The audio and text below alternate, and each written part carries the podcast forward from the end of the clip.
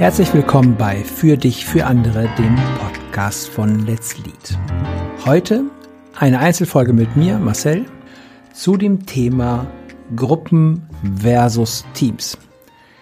Warum haben wir dieses Thema für diesen Podcast gewählt, Gruppen versus Teams? Weil wir die Vermutung haben, dass es dort manche Irritationen gibt und unterschiedliche Definitionen, die zu Missverständnissen führen, gerade in Organisationen, wo klassische Hierarchien sich ein bisschen auflösen, weniger klar und eindeutig werden, kann diese Unterscheidung helfen, wirksamer Zusammenarbeit zu gestalten. Ich möchte euch ein bisschen die Unterschiede aus unserer Perspektive schildern und auch ein bisschen den Hintergrund, warum überhaupt diese Begriffe vermehrt in der Arbeitswelt Einzug halten.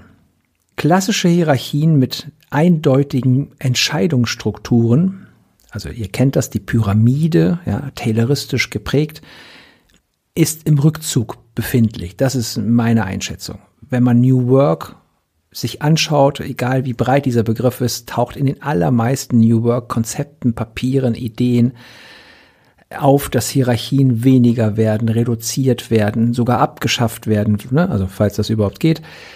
Und mit der Veränderung, Verflachung, Diversifizierung von Hierarchien entsteht Entscheidungsunsicherheit. Wir haben ganz viele Kunden bei uns, wo sich crossfunktionale Teams zusammentun, um ein Problem zu lösen. Ja, ihr seht schon das erste Begriff Teams, um ein Problem zu lösen, wo es keine formale, eindeutige Machtposition mehr gibt. Also Beispiel, es treffen sich vier Teamleiterinnen aus verschiedenen Bereichen, um ein gemeinsames Projekt umzusetzen. Und entscheidend ist dann auf einmal die Frage, wie trifft man denn in diesem Team Entscheidungen? Und da wird oft genickt gesagt, ja, machen wir dann schon irgendwie, ne? Und ich sage, ja, ja, ja, Moment. Ne? Also früher in der klassischen Hierarchie war die Chefin oder der Chef mit der, mit der meisten formalen Macht klar, dass die das entscheidet. Auch wenn manchmal ein bisschen Theater gespielt wurde, dass alle mitentscheiden, aber es war allen irgendwie klar, die oder der Chefin, die wird's machen. Und bei einem Team, wo niemand dem anderen disziplinarisch vorgesetzt ist, ist das nicht klar. Und dann muss Entscheidung ausverhandelt werden.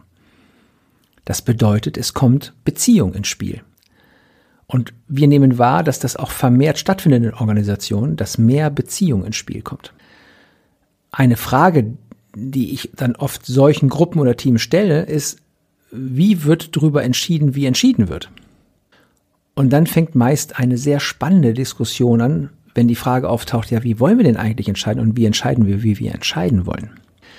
Und das wird ausverhandelt. Solange die Organisation keine formale Vorgabe macht, das macht per formaler Hierarchie Herr X oder Frau Y, ist das eben auszuverhandeln. Und das zu wissen überhaupt und sich damit auseinanderzusetzen, glaube ich, ist für Menschen, die Verantwortung übernehmen wollen in Organisationen, ein wichtiger und zu berücksichtigender Faktor. So, das kurz zum Hintergrund. Also Zusammenfassung, mehr Beziehungen kommen in die Organisation und damit verschiedenere Formen von Zusammenarbeit. Und ein Unterschied, der oft genannt wird, ist äh, Team und Gruppe, weil Team oft für alles benannt wird. Und ich würde gar nicht so ganz tief soziologisch einsteigen, sondern es ein bisschen probieren, vereinfacht zu halten. Ein Team hat einen ganz klaren Fokus auf eine Aufgabe. In der Let's Lead Sprache würde ich sagen, sie sollen ein Problem lösen.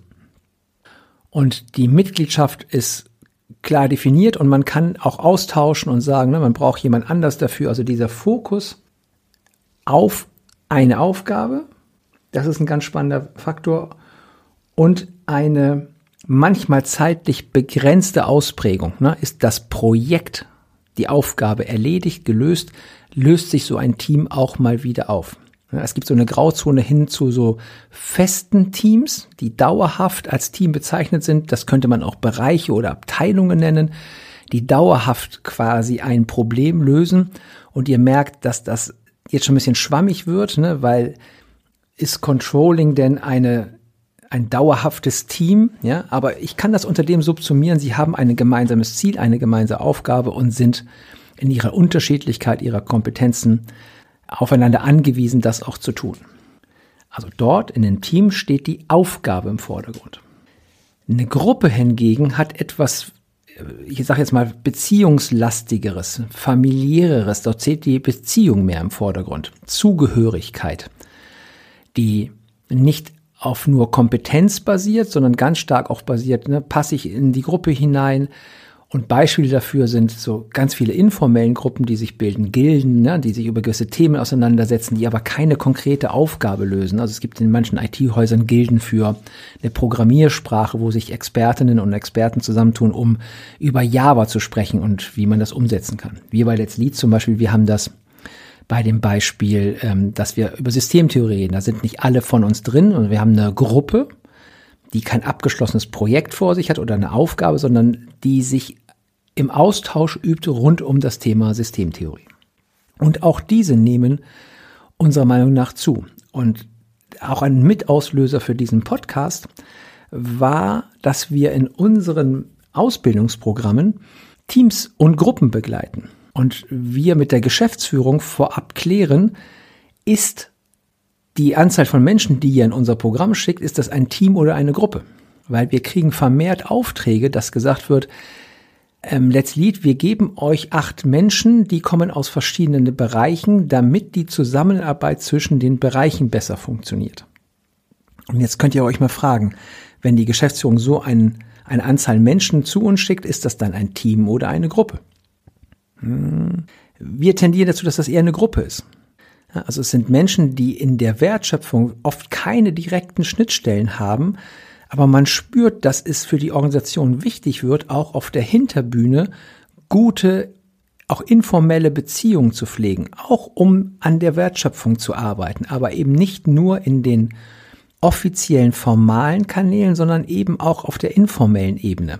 Und dass es helfen kann, ein gemeinsames Verständnis darüber zu haben, wie man Führung versteht, wie man Organisation versteht, dass es helfen kann, Zeit miteinander zu verbringen, um Vernetzung und Beziehungsarbeit zu fördern. Es ist aber ein großer Unterschied, ob die Geschäftsführung uns sagt, das Problem, was wir mit dem Programm und dieser Gruppe lösen sollen, ist Beziehungsarbeit, oder ob sie sagen, die sollen bitte ein, was haben wir manchmal, ne, eine, eine neue Aufbauorganisation entwickeln oder sie sollen ein konkretes Problem lösen. Also Unterschied Team-Gruppe. Team unserer Meinung nach sehr stark auf ein zu lösendes Problem oder eine Aufgabe fokussiert entweder in Projektform, dann hat es einen Anfang und ein Ende und das Team löst sich wieder auf.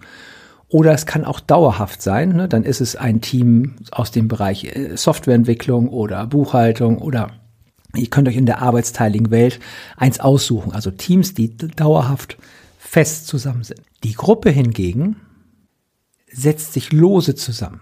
Sie wurde oft gar nicht so bestimmt sondern es gibt ganz viele Gruppierungen in Organisationen, die sich gefunden haben, die einen Austausch pflegen, manchmal zu Sachthemen, manchmal aber auch nur zu Beziehungsthemen.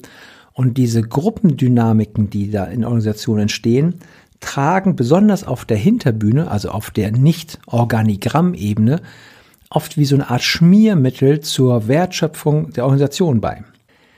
Das heißt, sie können zur Wertschöpfung beitragen, müssen nicht. Ne? Es kann auch dysfunktionale Züge annehmen, aber ihr merkt schon, es nimmt zu, weil eben die klassischen Hierarchiewege in der klassischen Pyramide mit einer, ein Chef sagt oben, was Sache ist und unten wird umgesetzt, sich immer mehr auflösen. Das heißt, die Begriffe werden diffuser, es gibt mehr Grauzonen und je mehr Grauzonen es so gibt, desto besser kann es helfen, dass man klare Unterscheidungen nutzt, um etwas Klarheit reinzukriegen.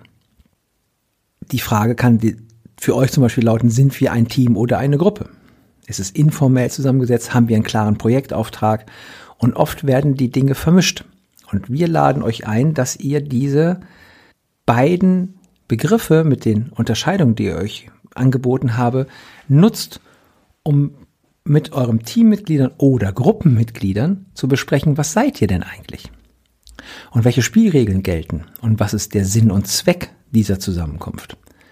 Und damit hoffen wir, dass ihr ein bisschen mehr Klarheit reinkriegen könnt und bei euch und den Mitgliedern eures Teams oder eurer Gruppe eine bewusste und informierte Entscheidung fördern kommt, will ich da drin sein, muss ich da drin sein, kann ich da wieder raus, will ich da wieder raus, damit sich nicht zu viele Selbstverständlichkeiten, ich bin in 15 verschiedenen Teams, in acht verschiedenen Gruppen drin, weiß nicht genau, ob ich da wirklich reingehöre oder nicht, um so eine informierte, bewusste Entscheidung zu fördern, für jeden Einzelnen trage ich mit meinem, mit meiner Teilnahme an dem Team und in der Gruppe zur Wertschöpfung bei. Und wenn ich das nicht tue, dann empfehlen wir eine sehr kritische Prüfung, ob man nicht aus dem Team oder der Gruppe rausgeht oder das Team und die Gruppe schärft.